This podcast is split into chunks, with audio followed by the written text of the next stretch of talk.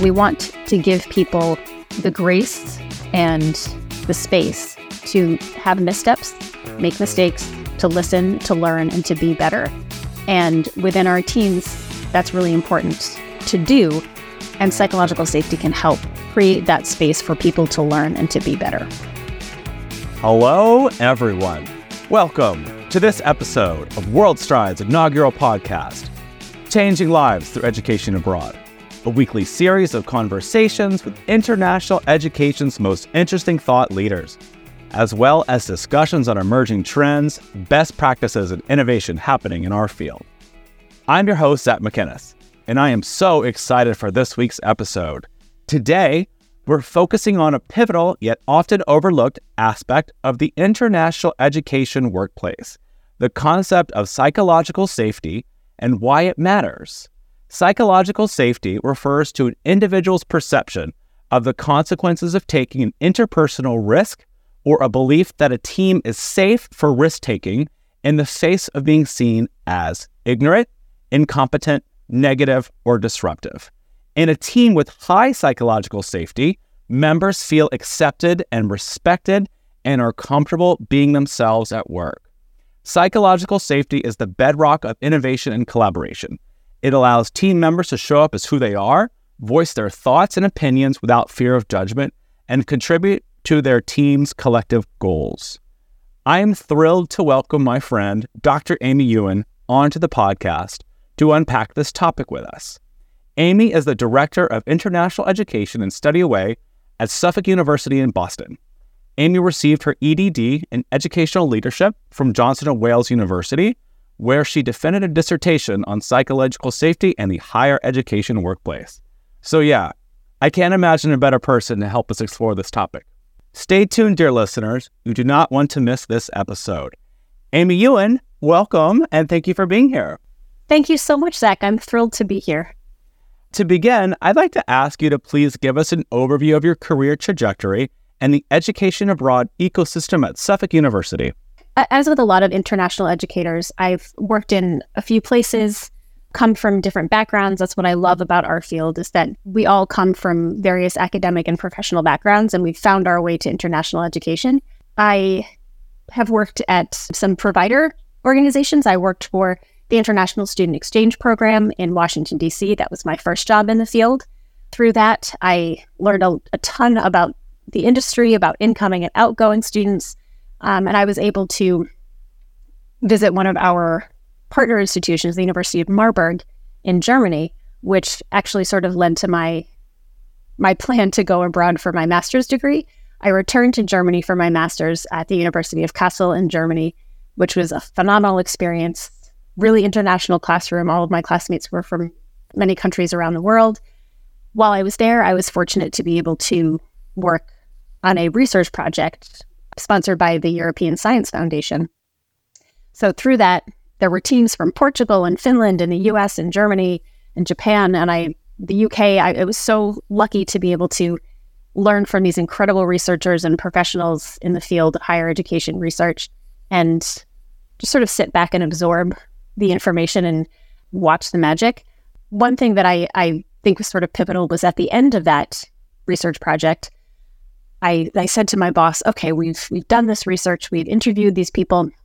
You know, what do we do now? And she said, we publish. And I said, great. Then what do we do? And she said, nothing. We give it to the practitioners and the administrators, and they will act upon these. And I thought, that is some BS because I want to do something. This is, we've, I've spent two years of my life researching this topic. I have ideas. I want to do something.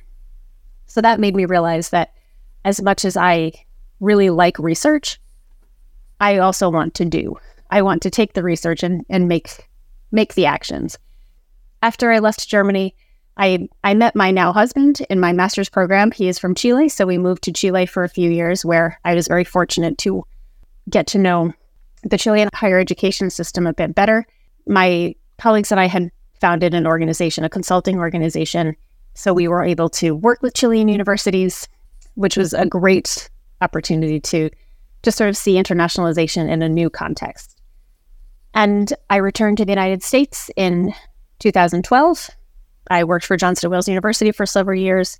I taught at Providence College. I taught a class on study abroad in their master's program, which was a wonderful experience and a new experience for me in that I might have this information and I might have this knowledge in my head, but getting it out of my head in an organized and clear way to bring others into the field was a, a challenge, but a really wonderful challenge.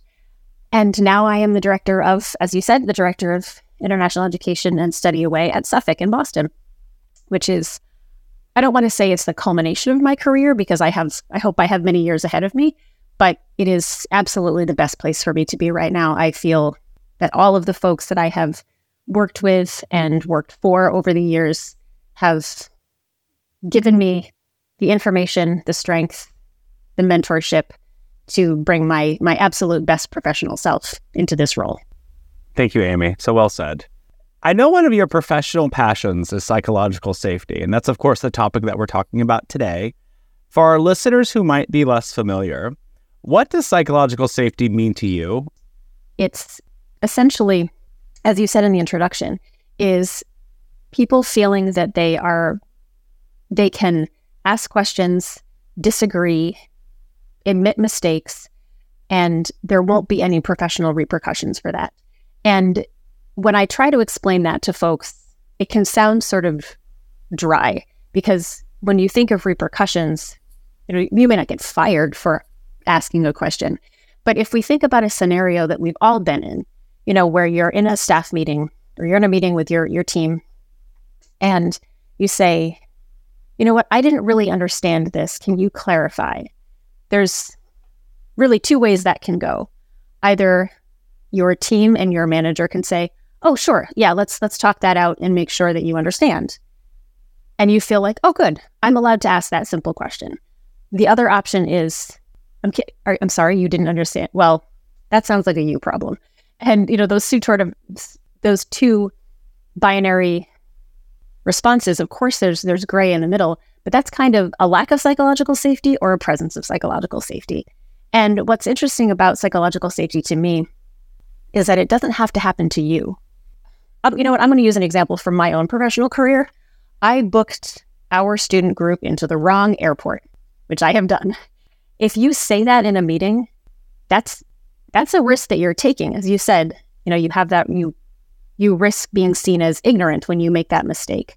And if your supervisor says, Are you kidding? Do you have any idea how much this is going to cost us? We don't have anything left in the budget. And you're watching this interaction happen to your team member. When you make a mistake, do you really think you're going to admit it? Do you really think you're going to stick your neck out? Absolutely not. It's so fascinating to me as a team construct because it really, if one person on the team doesn't feel like the team is psychologically safe, then it's not it's such an important cornerstone for being able to to build a team that is is going to go above and beyond the status quo and just people coming to work and just doing keeping their nose down and not trying to cause any waves. Is that what we want? No absolutely not. So that's one of the things I, I think is so fascinating about it. And for me i became interested in the construct when my work situation went from being one that was psychologically safe to one that was not. And plain and simple, I, I grappled with what I was feeling because, again, not having a name for this, you say, like, I just, it feels bad now. Why does it feel bad? And I came across a study that, that Google had done actually. It was called Project Aristotle, that they wanted to find out what makes the most successful teams. And they looked at every factor you can imagine age, cultural diversity, generations, uh, male, female, you know, everything you could imagine. And the one factor that was always common consistently in successful teams was psychological safety. But you said, I, I like how you shared your story about booking in the wrong airport. I've made the same mistake. I was once leading a group of colleagues to Melbourne, Australia, and that was the day I learned that Melbourne, in fact, has two airports, not one. Um, so these things happen in our field, and yeah. you know, as many play, plane tickets and airfares that I've coordinated, um, it, mistakes happen, and I think it's mm-hmm. important to face up to them when they do. And that's how we learn is from those mistakes. And I think Eleanor Roosevelt said, you know, make learn from your mistakes. I'm, I'm paraphrasing very badly. Learn from your mistakes. You don't have enough time to make all the mistakes to learn from other people's mistakes too. I love that. What are some examples of how psychological safety can positively impact team dynamics and productivity?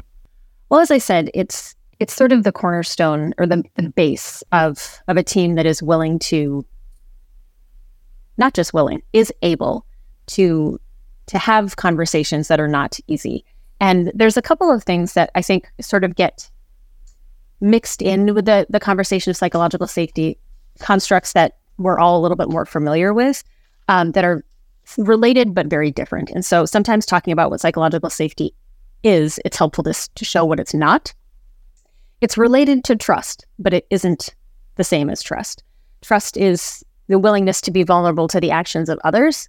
And the the sort of key difference is that with trust, you are willing to give someone else the benefit of the doubt. With psychological safety, you are expecting that they will give you the benefit of the doubt. Um, and so trust is important in teams. And so you can trust people on your team, but still your team may not have that psychological safety. It's also different from cohesion. Group cohesion um, can some is defined as your commitment to the team, the task, and each other. And that's a great thing, but it can also sometimes lead to groupthink and team pride or our team versus this team. It's actually been shown too that having bad managers can increase team cohesion because it's sort of the whole team having this same experience of like, wow, our manager really sucks. So that's a pitfall that you that you want to be careful of. And it's also different from team efficacy, which is just the belief that you can you can complete a task. But the psychological safety is is so related to all of these things and it's often an antecedent of some of these things psychological safety is so so informed by leader behavior um, because it's when you're thinking about these professional repercussions there's a hierarchy there that we're all aware of and somebody who is professionally evaluating you if you don't feel like you are able to again ask a question disagree respectfully admit a mistake or offer a new idea, you're not going to do that. And my my research focused on psychological safety and creativity and innovation, which we'll we'll talk about why that's really important in higher education and in education abroad in particular. But being creative necessarily means taking risks and offering a new idea and trying something and possibly failing. And if going back to the core of it, if you don't feel like it's okay to fail, you're not going to offer those ideas.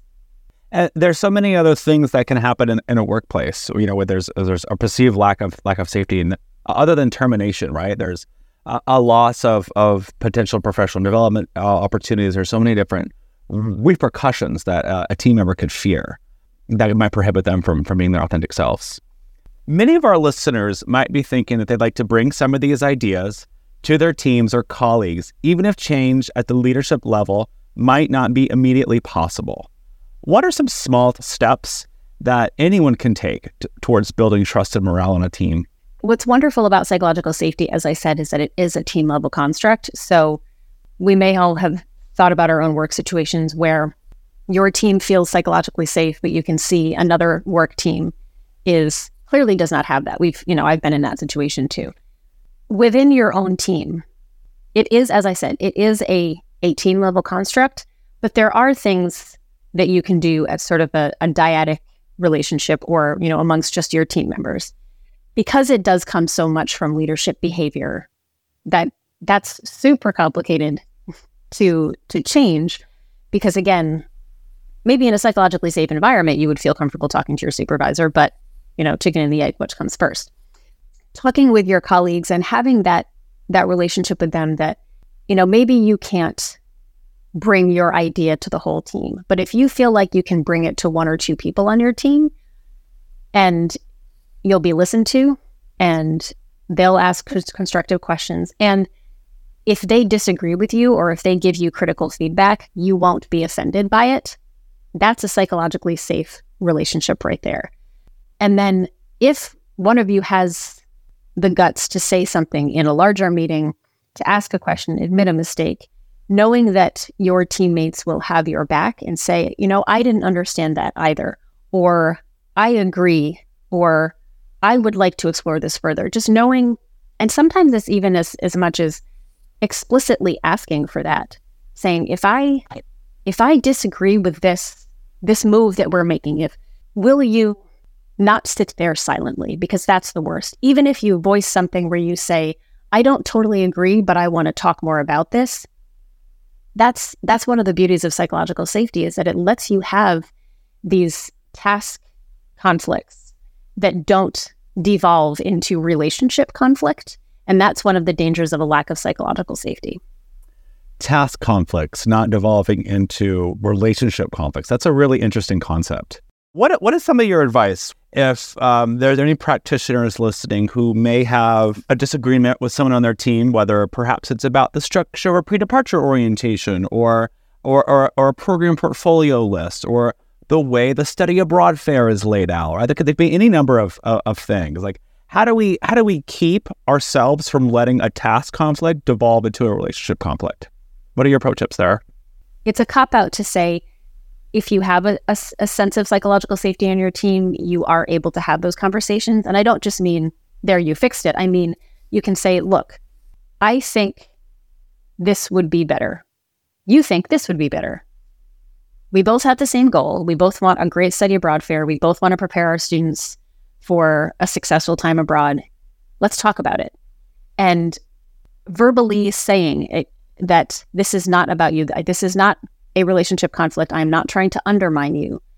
And to back up for a bit, if you find that you are actually trying to undermine that person, then it's not about the it's not about the task. It's not about the task. Yeah. That is some that's some soul searching that, that you need to do on your own. And and I'm not saying that that relationship conflict won't happen or that you're a failure if it does happen.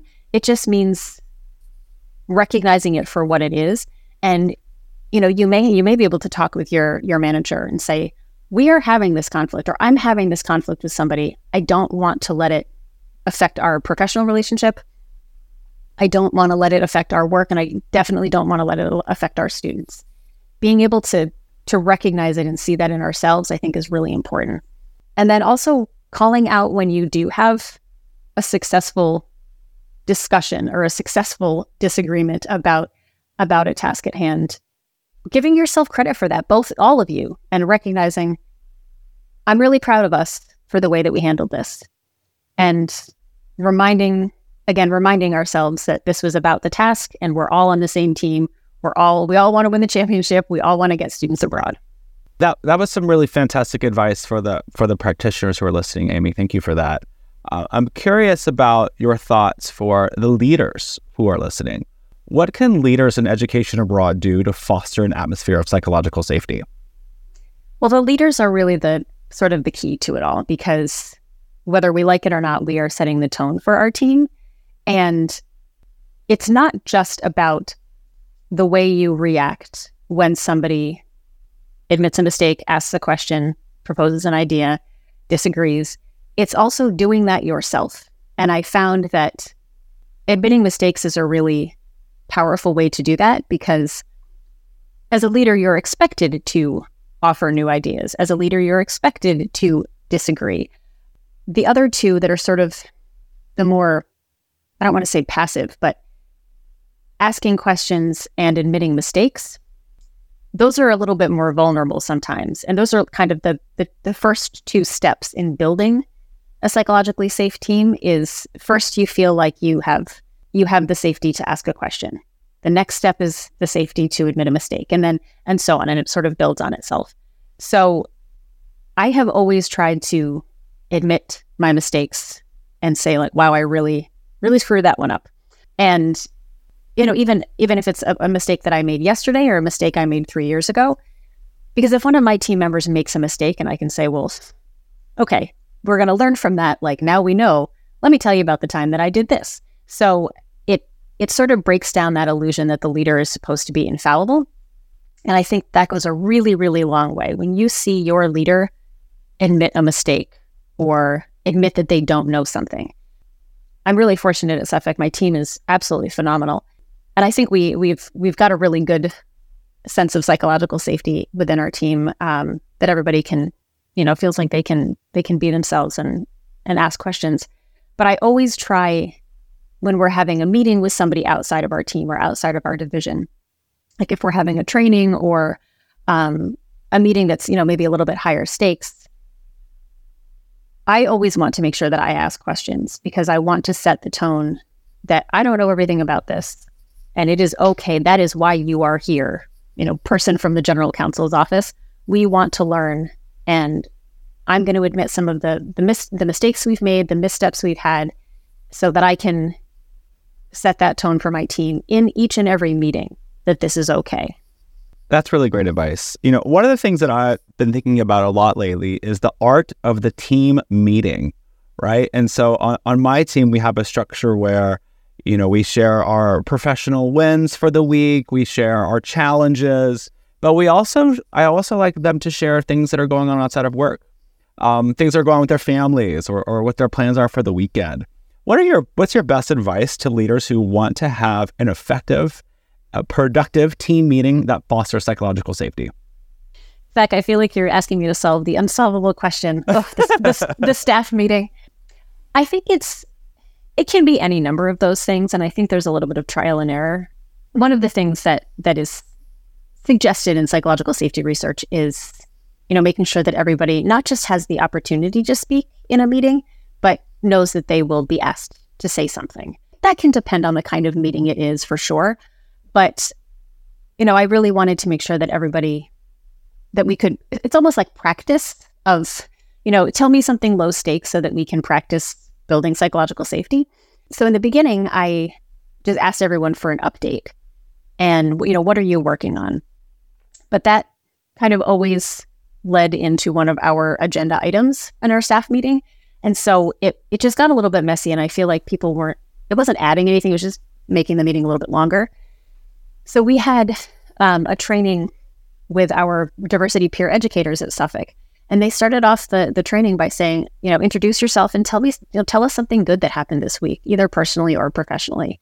And I thought, well, that's a lot better because more people shared something personal than professional, which I thought was was nice. Again, we don't all have to be friends all the time and do things out of outside of work together, but there's huge value in recognizing our shared humanity and, you know, our wins so, you know, something as as big as like I finally found an apartment or I took my dog to the beach this weekend. Like those are those are nice things that kind of remind us all that we're humans. So I we changed our staff meeting. I said, you know, what's something good that happened this week? And then after a conversation that you and I had had, I I thought, well, maybe we can also offer the space for like, what's something that you're struggling with? Is there a challenge or something something not going well that you know, the value of a team is that you get to talk things out. Being able to talk those things out with your team, again, it it can start to build psychological safety if you say, I have this small, low stakes problem I'd like to talk. You know, you're, you're testing the waters to see how people respond to that. So there's a lot of strategies. And I think giving your team the space to say or asking them, is this is this helpful for you? Or do you just wish that we were done so we could actually have our meeting, you know, and, and listening to that feedback too. Yeah, and actually taking action on on the feedback that's provided yeah. to you. Yeah, that's huge. uh, and, and I think, like you know, to to your point about leaders being infallible, I think you know if if we as leaders can bring the challenges that we're facing and admit those to our team in in front of them, right, that kind of creates a space where or hopefully they feel comfortable bringing their challenges forward as well. Absolutely, and I think too that I I will often ask my team for advice um, some of some of the folks on my team have been at the university for over 20 years.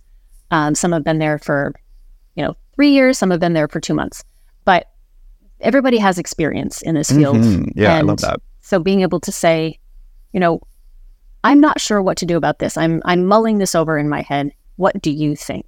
Because again, as the leader of the team, my decision is going to affect our team and it's going to affect the work that we do for our students. So I want your input on it. I don't want to just present you a, a finalized deal and say take it or leave it. I really want the input.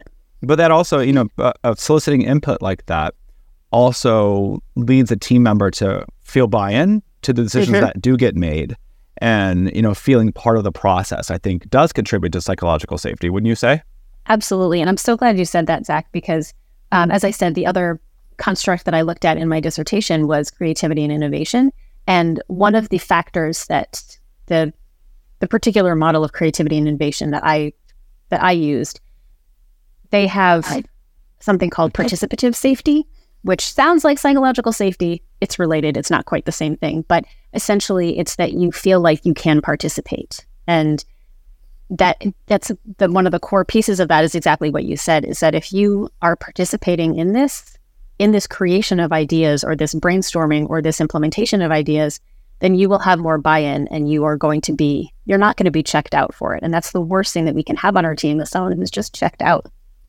Absolutely. One of the reasons that i love working in international education so much is that diversity and diverse perspectives are inherent values to practitioners in our field. What role does diversity equity and inclusion play when it comes to psychological safety in the workplace this is a great question and i think there's actually two questions here there's what role does diversity, equity, and inclusion play in psychological safety? And what role does psychological safety play in diversity, equity, and inclusion? So, as with with a lot of things, our experiences shape how we interact at work um, and in the world. And if you are accustomed to not being listened to, then you're not going to trust that you will be listened to. And so as I said, it can take time to build that, and you have these small, mo- all of these small moments that build a, a sense of psychological safety. But it's really important to remember that, you know, often, you know, women and people of color are they they may be used to either a not being listened to or being the only person in the room that has that. You know, everyone is looking to you to be the representative of your entire gender or your entire ethnic group. And that's a that's a heavy burden to to bear of I'm speaking for everyone. And sometimes it's easier just not to speak. And that's a right that people have to say, I don't I'm not going to be your token spokesperson on this. And that's absolutely fine. That's a really tough burden to bear. Um, to feel like you have to to always be to be speaking for a large group of people. It's really important for leaders to remember that you need to understand where people come from, everybody but recognizing the unfortunate and distinct challenges that folks who are underrepresented in our fields or in higher education may have have been facing and still are facing. You know, our we always say that the average study abroad student is a middle class white female, and guess what? That's a lot of our field. The professionals, a lot of the practitioners as well. Yes, indeed. It's really important to make sure that we are valuing people's experiences because that can absolutely shape how they they feel that they will be received. Diversity, equity, inclusion is about listening to and valuing and amplifying diverse voices. And psychological safety is a key to allowing those voices to speak up.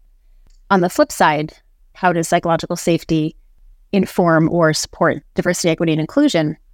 Essentially, it just creates traction for DEI efforts to be successful.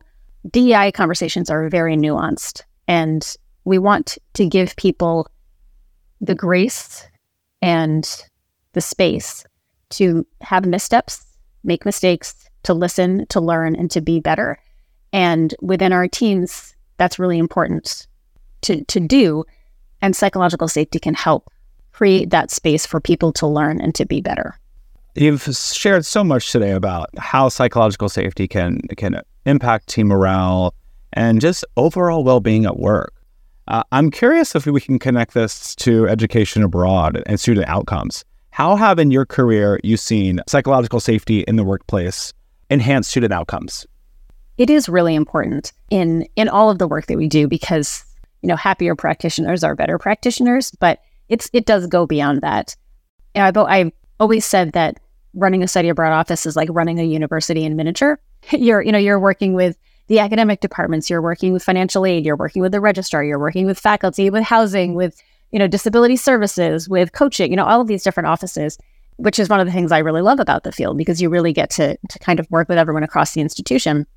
And so the challenges that higher education institutions are facing, we are facing in the field of education abroad, perhaps even more because we are already there's can sometimes be a, a feeling of this this being an elite experience or it's optional but it it doesn't feel optional for everybody. And so there's a there's more barriers that we need to break down.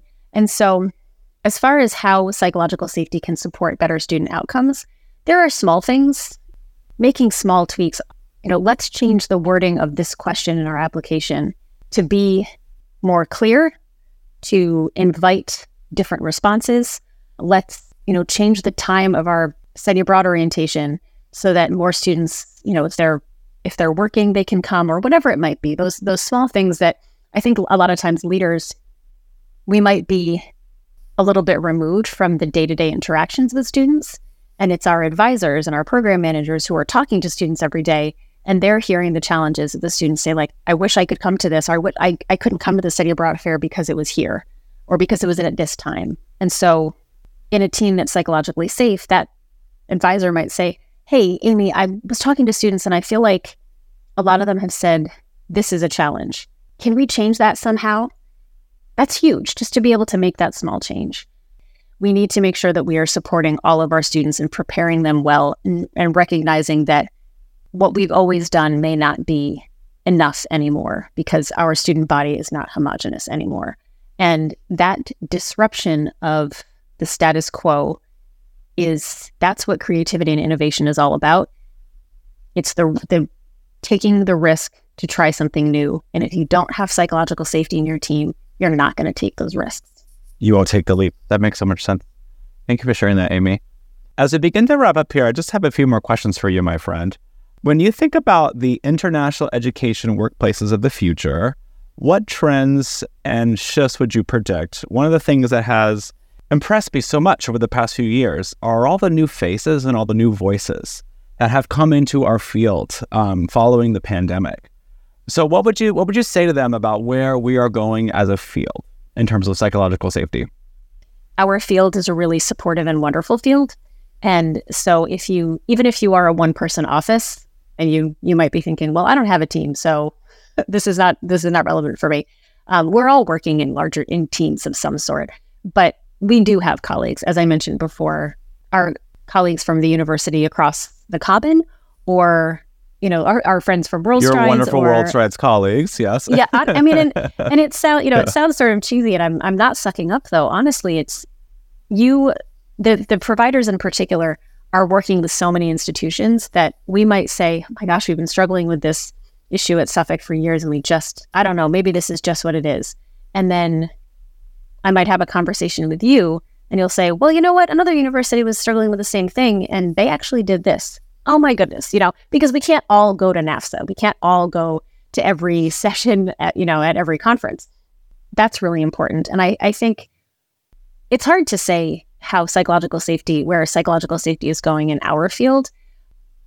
I'm just hopeful that it's it's a construct that people will start to to know about.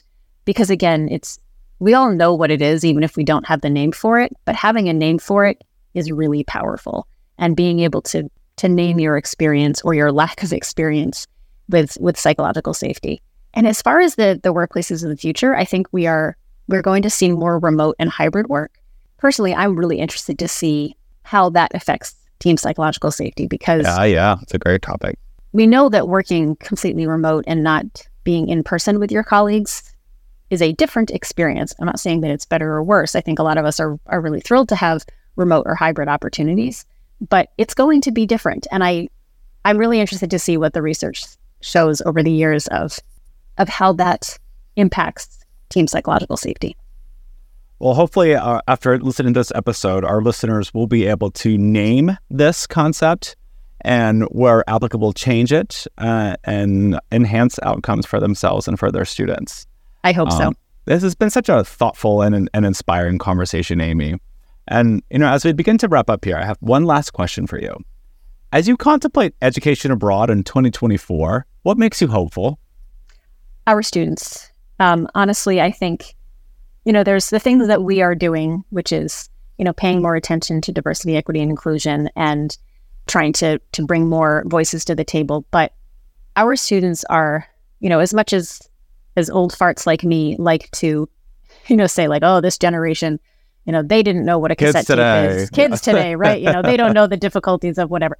They're going to change the world. You know, I just see how passionate they are about social justice and about just standing up for each other. And you know, I, I think it was Trevor Noah who said, like, this is a generation that's like, they want to talk to like the manager of the world. They're like, no, I don't accept this. I want to see your manager. This needs to be better. And they're using that that power for good. And if we can help as many students as possible to have some sort of international experience, whether it's traveling abroad themselves or connecting with international students who are on their campus. Like, there's no stopping them. It's going to be incredible. I can't imagine a better place to end things than right here. Dr. Amy Ewen, thank you so much for being here. Thank you, Zac. This was wonderful. To our listeners, thank you for joining us for this episode of Changing Lives Through Education Abroad. I'm your host, Zac Macinnes, and please make sure to join us next week as we continue to explore topics around international education and exchange. Thank you to my spectacular WorldStrides colleagues, Lindsay Kelcher and Sarah Kachuba, without whom this podcast would not be possible. Please subscribe to Changing Lives Through Education Abroad on Apple, Spotify, or wherever you get your podcasts, and share with your friends and colleagues. Let's create life changing moments together.